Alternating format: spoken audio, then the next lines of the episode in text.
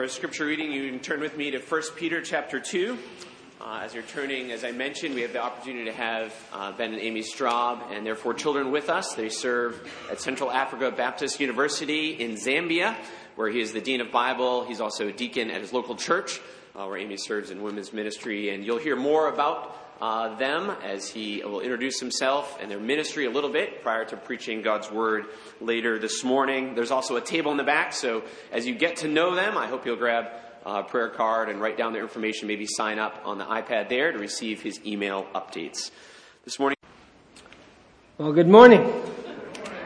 It's a wonderful privilege to be back with you this morning. I shared in Sunday school. It's not often I get to be back at a church less than a year after I was with you the last time. Last year, April, I came by myself. And finally, I managed to bring my whole family with me. So make sure you take time to greet my wife. Amy was here with me in 2020, so this is not her first time here, but our four kiddos have not come with us until this time. So I'll introduce them quickly. I think the two little ones just left. Simon, Isaac, those are the two big ones back there, and Casper and Ada are our younger ones. We're glad to be with you. I shared in Sunday school an overview of our ministry. And if you have any specific questions, wonder what it's all about, we'll be back at the table afterwards, afterwards. But just in brief, um, we serve at Central Africa Baptist University, which exists to train the next generation of servant leaders in Africa for Great Commission living. We see ourselves as partners with local churches in Zambia and across Africa. We're driven by the question of what it means for the Western Church to partner effectively with the global church to raise up its own leaders so that they can obey the Great Commission. And so we, we, we serve in that role. My role is Dean of the School of Bible, and I oversee our Bible programs. As Pastor Ross mentioned, I do have business cards and a few of my prayer card magnets and uh, a ma- uh, iPad will be back at the back to sign up if you're interested in email updates. But we're very grateful for the relationship we've been able to develop with you over the last few years, and we're grateful for the opportunity to be with you here again to present our ministry. Um, we'll be looking this morning at a parable that's very familiar to us. And so if you would turn with me to Luke 15 as we examine what is often called the parable of the prodigal son. Even though the parable is familiar to us, I suspect that the emotion that the parable is meant to deal with is less familiar. At least open, honest conversations about that emotion. And the emotion that I'm talking about is shame. Uh, we read two passages of scripture already, and even the song that we just sang are driven by thinking about a concept that exists all around us, but seldom we take time to talk about. And that's the concept of shame. And so I want us to take a few minutes and look at the parable in Luke 15 that Jesus tells of the father and his two sons and spend some time thinking about an uncomfortable concept, an uncomfortable feeling, an uncomfortable emotion that we call shame. Shame is considered by many to be what's called a primary emotion. It underlies many of the other emotions that we give names to, like anger and sadness. You think of primary colors, you know, yellow, blue, and red, they make up all the other colors. Shame operates like that in our emotional lives. lives. It underlies and fuels many of the other emotional responses that we have. There's different ways of considering this feeling that we call shame. We can look at it from a public perspective when someone has brought shame upon themselves through some action that they've done, a shameful thing. But the much more powerful and much less dealt with is the internal reality of shame. The shame that we feel when we fail to measure up. And even though none of us may have ever had our names in the headlines in a publicly shameful way, All of us daily encounter the reality of shame. It exerts great communal power in our lives. Those headlines that we mentioned a moment ago, where some big, ridiculous, horrible thing has been made public. That dynamic of shame working at the communal level often is used to enforce conformity. And in our modern day and age where moral convictions have become less, uh, have become more varied. Let me say it that way. There aren't fewer of them, there are more of them. Shame is often a powerful motivator to try to force conformity at the societal level. But it also works at our individual community levels. Shame is what happens in our families and in our communities when somebody doesn't just fit in.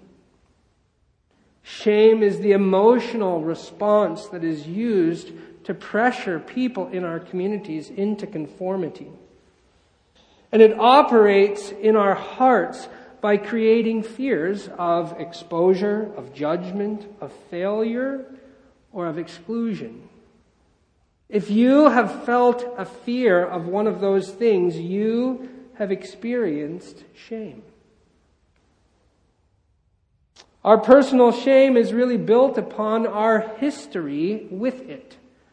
All of us are shaped by community and family dynamics that have a complex relationship with the power of shame. And all of us in our hearts have learned responses to minimize the shame that we feel, to get out of the discomfort of the disgrace of shame. The, at the end of the day, however, shame cannot be reduced to an, Im, uh, an impassive list of facts or dismissed as a biochemical sickness. It is contained in the stories that we are unable or unwilling to tell to others. And we all have them. We all have the story that we don't tell to anyone.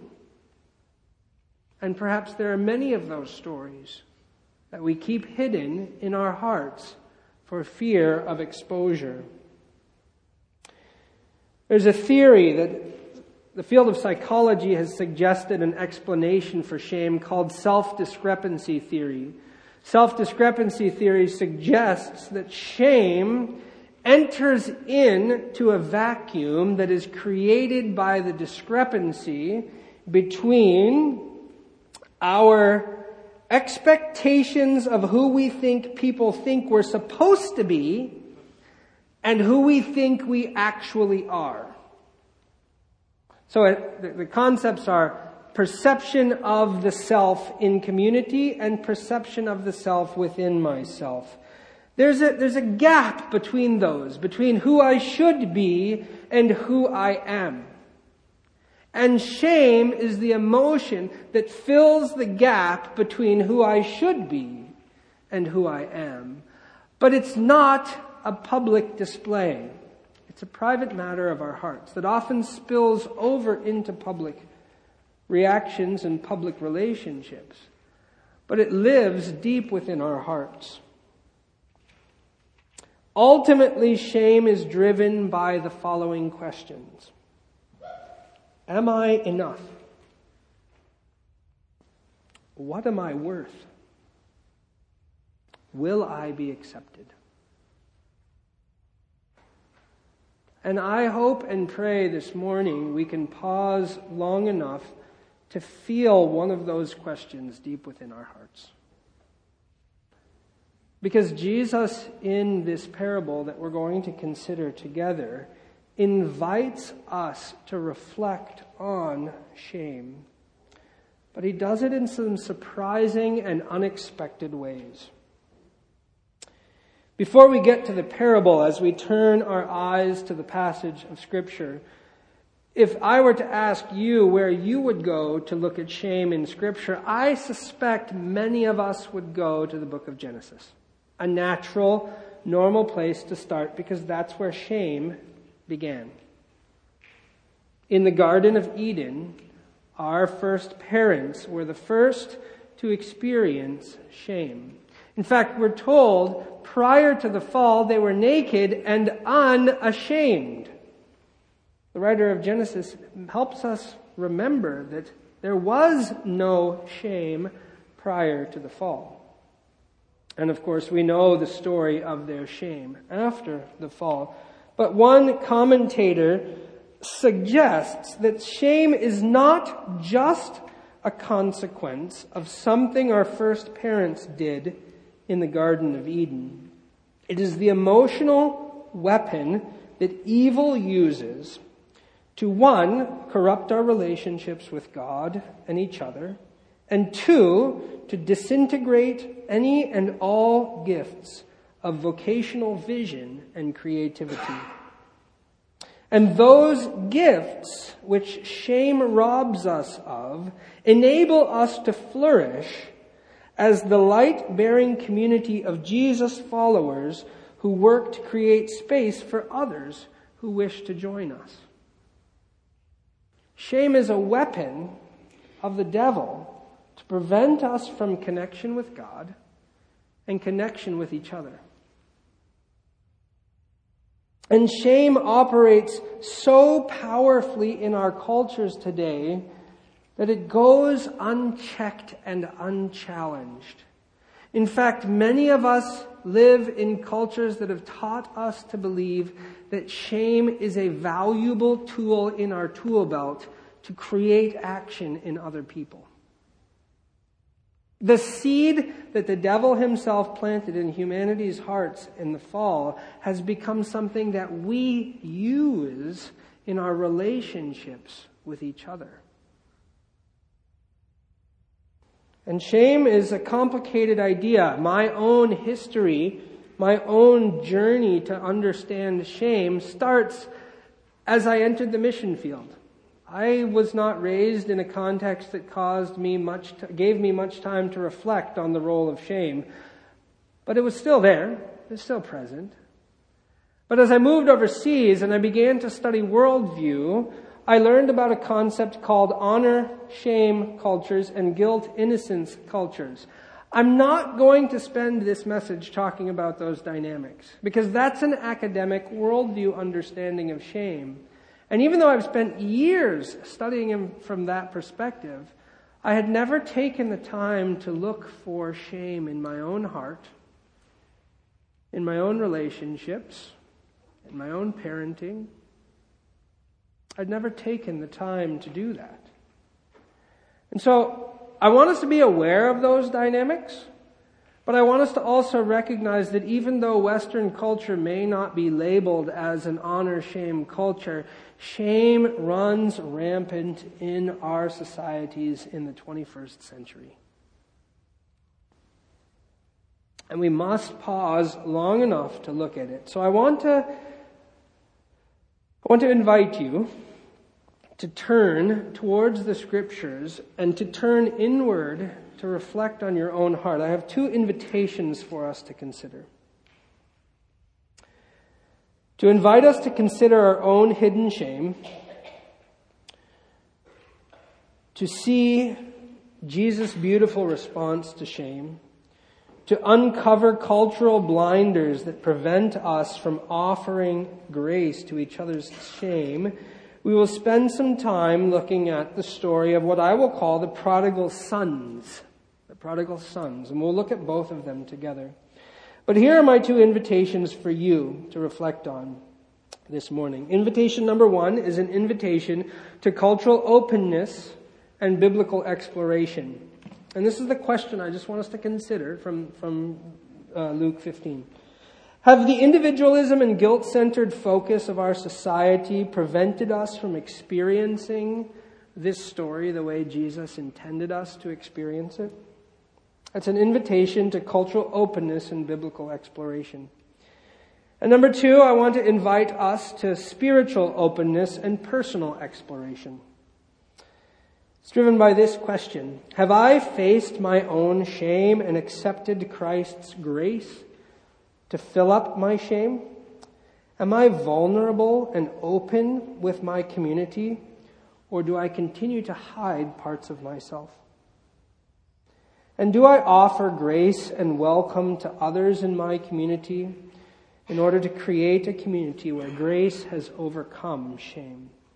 So I invite us to cultural openness and biblical exploration and to spiritual openness and personal exploration as we look at the story that has often been called the prodigal son.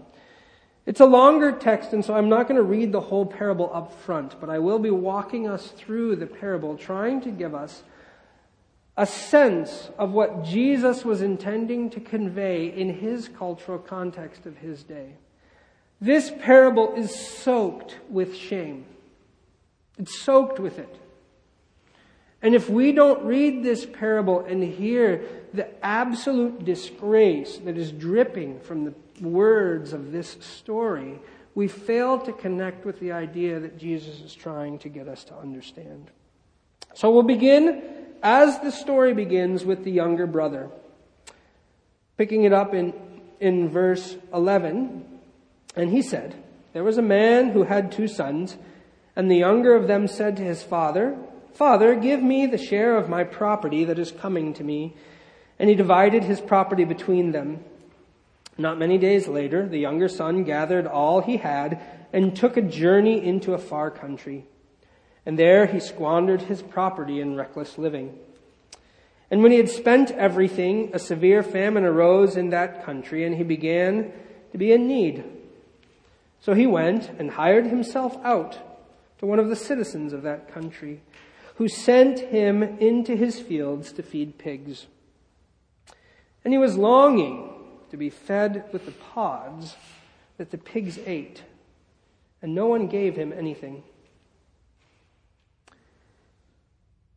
There's very few emotion words, very few feeling words in that, in the words themselves. But if we pause long enough to put ourselves into the first century context and hear the relational dynamics that are unfolding in this story, there's great shame. And so we'll start by beginning with the shame of the younger brother. Some of these things you know, but I'll remind you that this is a young man who is treating his father as if he were already dead. In the first century world, the inheritance was not something you got from a living father. But this young man goes to a living father and says, Dad, I know you're still here, but I want money now. And as we, as we launch into this, I want us to, to, to step back and ask ourselves how we've heard the story told. So I want to give us just a quick, quick flyover of something that I suspect we've probably heard. The story of the prodigal son as we've come to know it. And this is just the highlights. Probably you would connect with this version of the story. There's a foolish young man who wants independence, money, and pleasure. He leaves behind his good family and lives a wasteful and immoral life. He runs out of money and is forced to feed pigs although few of us would connect with the concept of feeding pigs, but some of us might. He comes to his senses and decides to go home and repent. The dad accepts his repentance and welcomes him back. But sadly, the older brother is jealous and wants a party for himself since he was obedient and faithful. And many, many children's books tell the story in that way. And I wonder when the story is told that way, I wonder how we feel about the characters of the story. Who do we identify with? Who are we meant to be like? And in that telling of the story, probably most of us would connect with one of the two sons. Probably. In fact, many of us would see our own salvation in the story of the younger son. Some of us might hear some identification with the older son, or perhaps if we've had what our culture has come to call a prodigal son of our own, we may perhaps identify with the father. But as we step back to hear the story as Jesus' listeners would have heard it, as we listen to the story afresh, as we talk about the shame borne by each of these three men, I want us to listen to our own hearts and hear how we are feeling about each of these three men because Jesus tells this parable in order to prompt a heart response in his listeners. And because we're so much further from the cultural context, we don't have those immediate heart responses. I'm sorry to say this, but I'm going to try to create them in us this morning as best as I can. Jesus could tell the story and generate them. I'm going to try to get to the cultural context to help us have a sense of that shame. And so returning to the younger brother's shame, as I already mentioned, he begins by treating a living father as dead. A very shameful thing to do in a context in which the, the whole community was built on the family structure. By treating his father this way, he's turning his back on his community, and he goes a step further because inheritance in the first century world would have been given in the form of property. And he says that. And he turns around and sells off family property, and by doing so, makes his family and his community poorer. I mean, the property were their means of income. It was their fields and flocks. It was the thing that kept the family secure. But because of his selfishness, he takes what is not yet his right and sells it to others, bringing immense shame on the family and on himself. And he turns his back on it and walks away. We know very little about his life while he was away from his family, except that it was expensive or without restraint. The accusation that we hear later about an immoral lifestyle is actually only on the lips of the older brother. The older brother accuses him of an immoral lifestyle, and of course, that may or may not be true. But the fact that it's the brother's accusation tells us more about the brother, the younger brother's shame than it tells us about his lifestyle. Because the community basically, he abandoned them. He left them to a far country, a Gentile country, as we'll come to see in a moment. The rumor of immorality is the natural rumor that grows up. And we can see the shame, the, the, the, the, older brother using this weapon of shame against his younger brother when he returns. Furthermore, what we do know about his life in the far country is that he worked for foreigners. Many of us miss the famine. But if the famine hadn't happened, his unrestrained living likely would have continued. But of course, God in His sovereignty allows the famine to happen. He has to get a job. He goes and gets the only job he's able to get in a time of famine, and that's feeding pigs. Keepers of pigs in the first century world had a right to eat the pig's entrails, you know, the part that you don't sell when you're harvesting pigs. He had a right to that food, but he's a Jew. And he doesn't have the he's not allowed to eat the entrails of the pig. And so even though he is shamed and gone from his family, he still feels the burden of obedience to the Old Testament law, and he desires to eat pig food. I mean, that is the depths of shame. But even in the depths of his shame, he still feels this burden, not to eat the pig entrails, but only to eat what is basically unedible to humans. This is the depths of his shame. And so finally he, he realizes, what am I doing? My father's servants are well fed and I'm trying to eat pig food. Do you hear his grief in that moment? But there's a problem. The problem is the shame that he bears. Because when he worked for a foreigner, he triggered an ancient Jewish rabbinic law that allowed Jewish communities to renounce or disown young Jewish men for two reasons. If they married a non-Jew or if they worked for a non-Jew they could be disowned by their communities. So he has, He has nowhere else to go. Home is the last place he wants to go. But because of the famine and because of his starvation, he has nothing else. And so he concocts this plan. He decides he wants his father, his own father, to hire him and pay him enough so that he could live.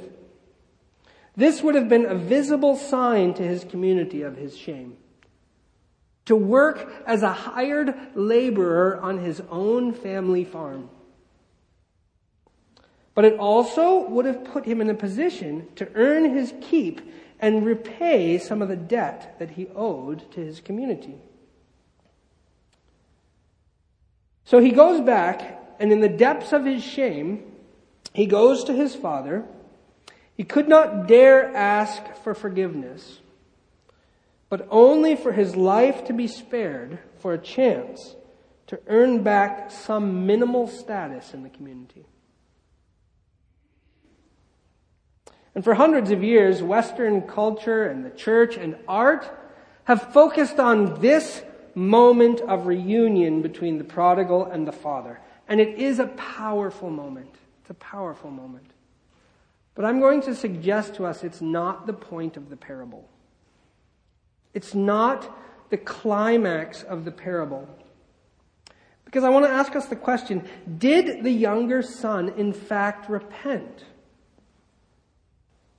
reading in verse, um, verse 17.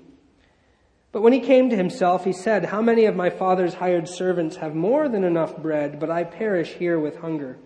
I will arise and go to my father, and I will say to him, Father, I have sinned against heaven and before you. I'm no longer worthy to be called your son. Treat me as one of your hired servants. And he arose and came to his father, but while he was still a long way off, his father saw him and felt compassion, and ran and embraced him and kissed him. And the son said to him, Father, I have sinned against heaven and before you. I'm no longer worthy to be called your son. But the father said to his servants, Bring quickly the best robe and put it on him Put a ring on his hand and shoes on his feet, and bring the fattened calf and kill it, and let us eat and celebrate. For this my son was dead and is alive again. He was lost and is found. And they began to celebrate. So I ask us this question Do we believe that the younger son repented? I'm not going to come to a definite answer on that. But I'm going to suggest to us that I'm not sure that Jesus is telling us this story to hear repentance from the younger son. And I want to just give you a couple of clues to that from the context. First of all, when it says that he came to himself, some people say that's his moment of repentance. However, that phrase only happens one other time in Scripture, and it's in Peter in Acts, when he's rescued from the prison, and the angel comes and leads him out, and he's in a trance coming out of prison and all of a sudden he, he thinks it's a dream and all of a sudden he wakes up from the dream. He comes to himself. It's the same idea. It's not really the idea of repentance. It's the idea of coming out of a trance, coming out of a haze. And so I don't think that's repentance. Secondly, remember he was motivated by an empty stomach. Thirdly,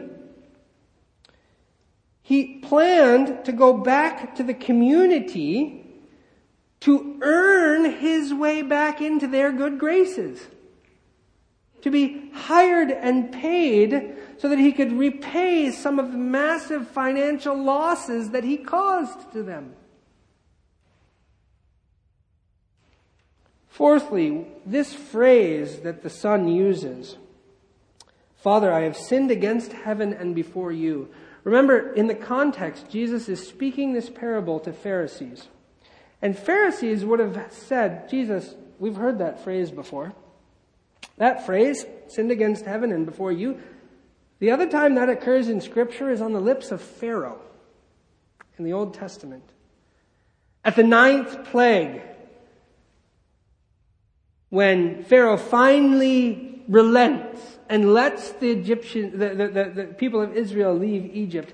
This is the substance of Pharaoh's repentance.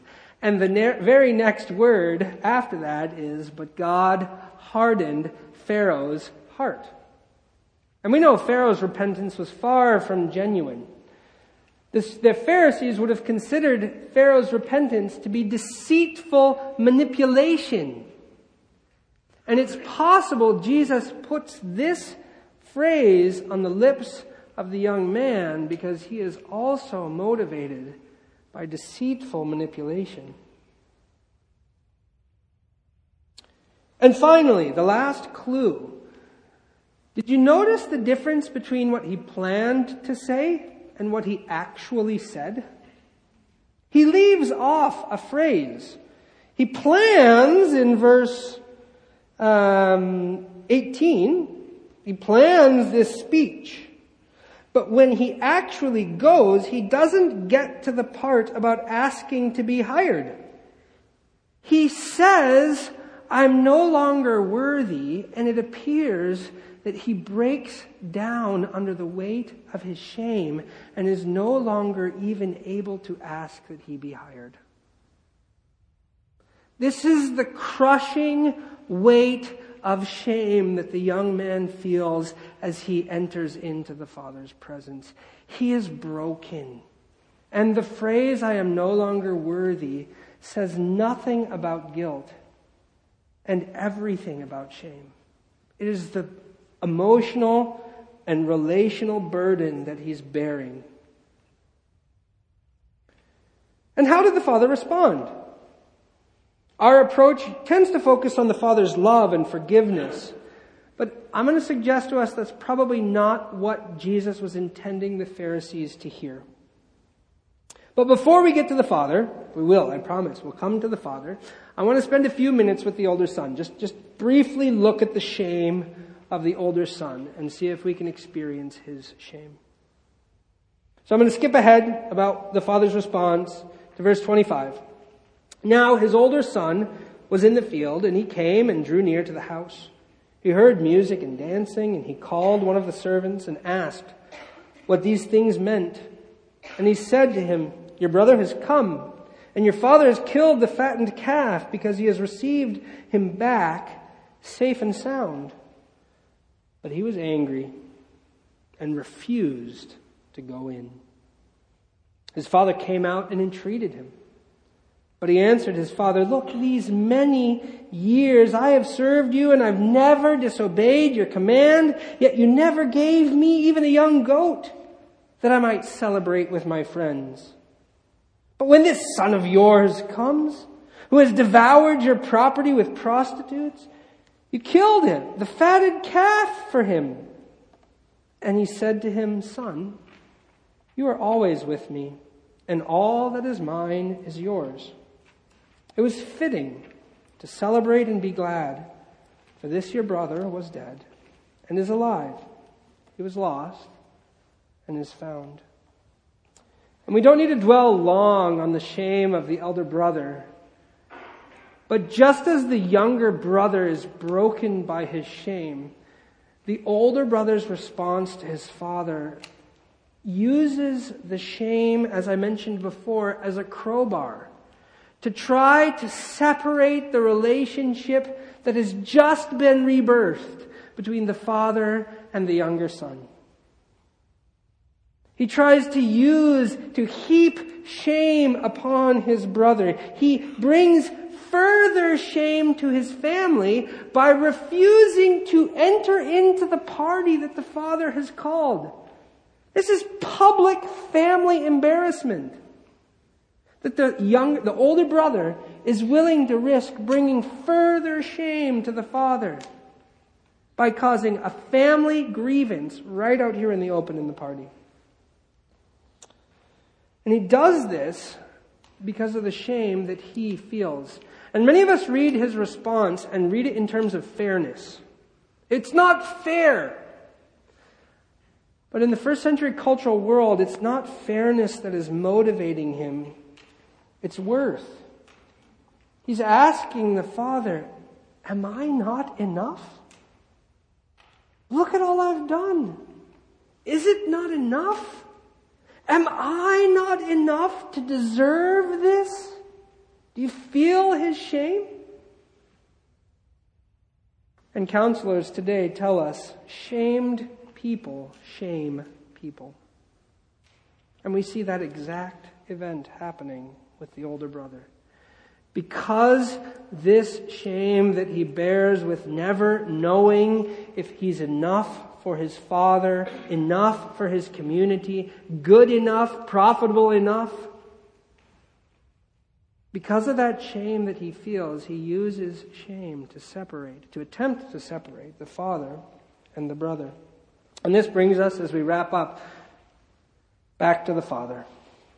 Because as we said, the, the, the, old, the younger brother is broken by shame, and the older brother is attempting to use shame as a weapon in their family.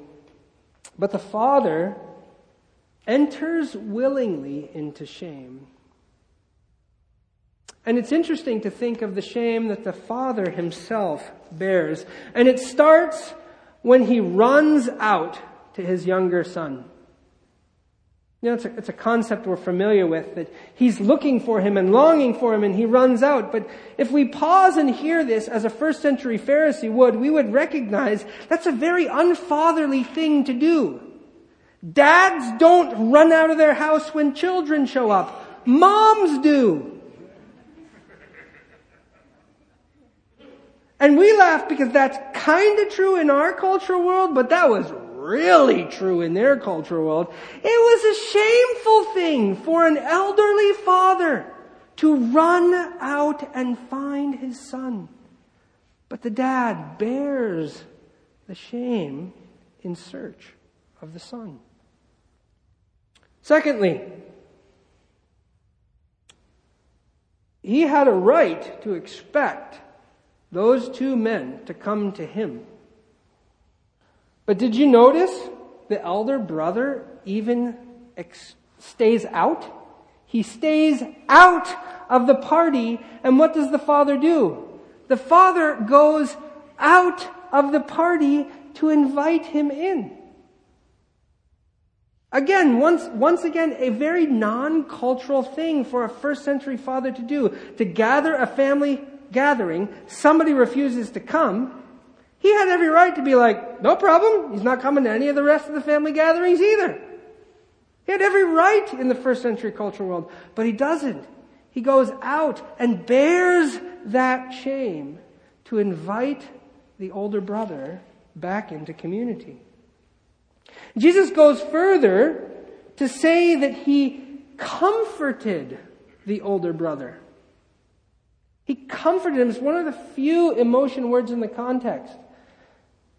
But he comforts the older brother. It's, know, it might be translated entreated in your version. He entreated him. That's the idea of comforting and inviting and pursuing. Even though he had every right to rebuke him. And lastly, the last time the, the, the father bears societal shame is this phrase that occurs twice in the passage. He was dead, but he is alive. He was lost, but he is found. And we have to come back to that right that a Jewish community had for how they could treat somebody who had strayed and brought this level of shame on their community. There was a ceremony that the rabbis gave to communities to officially declare a young person as dead. If they dared to show their face in the community again, the community had a ceremony prescribed by the rabbis where they declared them dead in their presence. And even though the father has this culturally appropriate means of casting out shame, he doesn't do it. My son was dead, but now he's alive.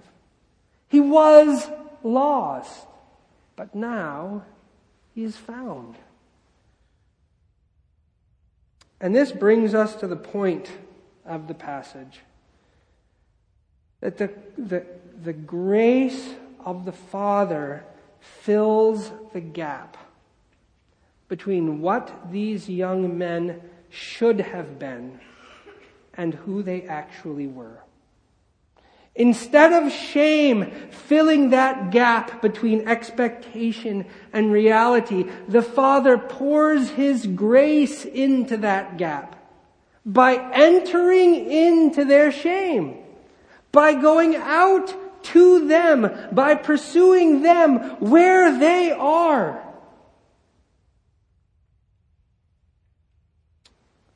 The Father invites, invites both sons back into community. The parable makes very little sense at the end if we can only read it through the lens of guilt. From that perspective, the older brother is correct because he really isn't guilty. He really did stay around and stay faithful. But when we see through the lens of shame, we discover that there's two kinds of shame operating in our communities. There's two common responses. Either we experience shame and seek to cover it by working to be worthy of the communities that we have failed. That's what the younger brother does, right? Maybe I can work my way back into their graces. Or we work hard to remain acceptable, always right, always fitting in, always connecting, always like everyone else but secretly doubt if we really have ever done enough. That's the younger brother and older brother. And when I was writing this message, I, I actually initially was going to say, just as I'm revealing to you my cultural blinders here, I was going to talk about the, the grace that the Father has for the lawbreaker and the law keeper.